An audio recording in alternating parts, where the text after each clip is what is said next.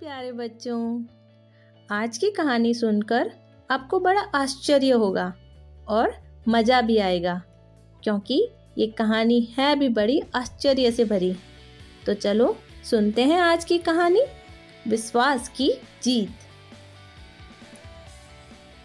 विश्वास एक प्यारा सा बच्चा था, सभी उसे प्यार से विशु कहते थे। ये कहानी है विशु के विश्वास की जीत। विशु कमरे में चुपचाप बैठा था। तब उसके दादी जी छोटी बहन के साथ कमरे में आते हैं और बोलते हैं, बेटा, मैं क्या सुन रही हूँ? तुम प्रतियोगिता में हिस्सा नहीं ले रहे हो? तब विशु बोलता है दादी जी मुझे लग रहा है मैं नहीं कर सकता हूँ। इसलिए मैंने अपना नाम प्रतियोगिता से निकलवा निकलवा लिया है। दादी जी बोलते हैं पर तुम पूरे एक महीने से प्रैक्टिस कर रहे हो और तुम बहुत अच्छा गिटार भी बजाते हो।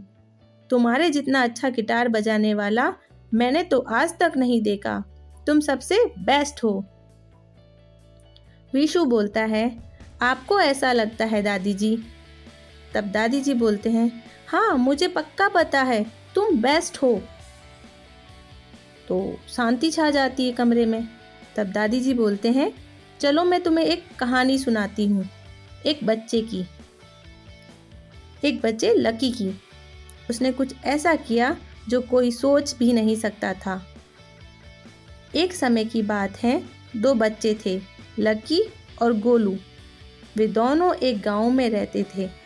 लकी सात साल का था और गोलू नौ साल का।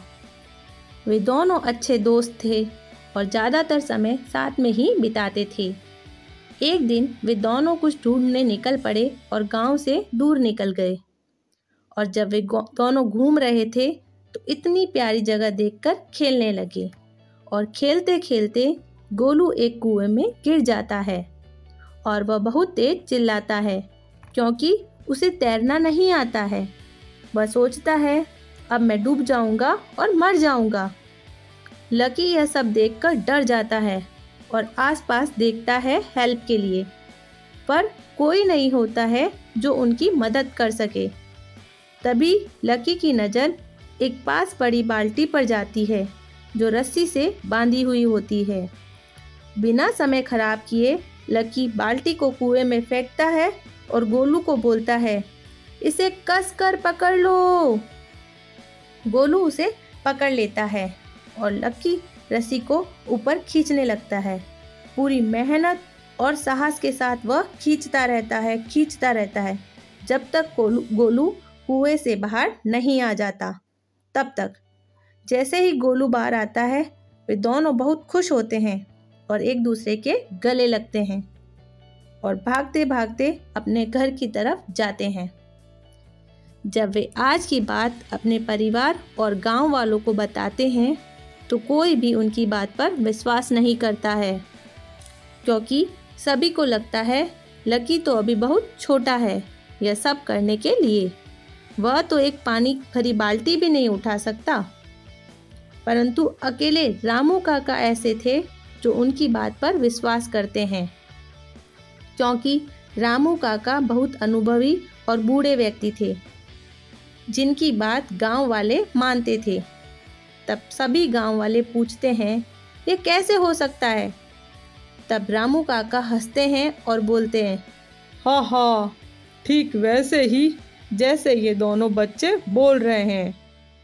ये दोनों बच्चे पहले से ही बता रहे हैं, सब कुछ कैसे हुआ था। एक ने बाल्टी कुएँ में फेंकी और खींचकर अपने दोस्त की जान बचाई। बस आपको आश्चर्य इस बात का है कि उस समय लकी इतना साहस और शक्ति लाया कैसे? यह सभी इसलिए हुआ क्योंकि उस समय लकी को यह कहने वाला कोई नहीं था कि तुम यह नहीं कर सकते हो और ना ही वह खुद इस हालत में था कि वह सोच सके, मैं यह नहीं कर सकता। उसे तो बस यह पता था कि वह ही एक है जो गोलू की जान बचा बचा सकता है। और उसे जान बचानी है अपने दोस्त की। और उसे विश्वास था कि वह अपने दोस्त की जान बचा लेगा। और उसी विश्वास की जीत से लकी ने यह सब किया। अब गाँव वाले ये समझ गए थे कि खुद पर विश्वास रखना कितना ज़रूरी है। तब दादी जी बोलते हैं तो अब बताओ विशु, क्या तुम्हें विश्वास है कि तुम अच्छा गिटार बजाते हो? तब विशु बोलता है हाँ हाँ मैं कर सकता हूँ दादी जी मैं कर सकता हूँ। और विशु प्रतियोगिता में भाग लेता है तथा पूरी मेहनत और विश्वास के साथ गिटार बजाता है तथा प्रतियोगिता में फ़र्स्ट आता है। तो मेरे प्यारे बच्चों, इस कहानी से हमको यह शिक्षा मिलती है कि खुद पर विश्वास करके ही हम हर असंभव कार्य को कर सकते हैं। तो कैसी लगी आपको ये कहानी? मुझे ज़रूर बताना। मिलते हैं फिर एक नई कहानी के साथ। Good night bye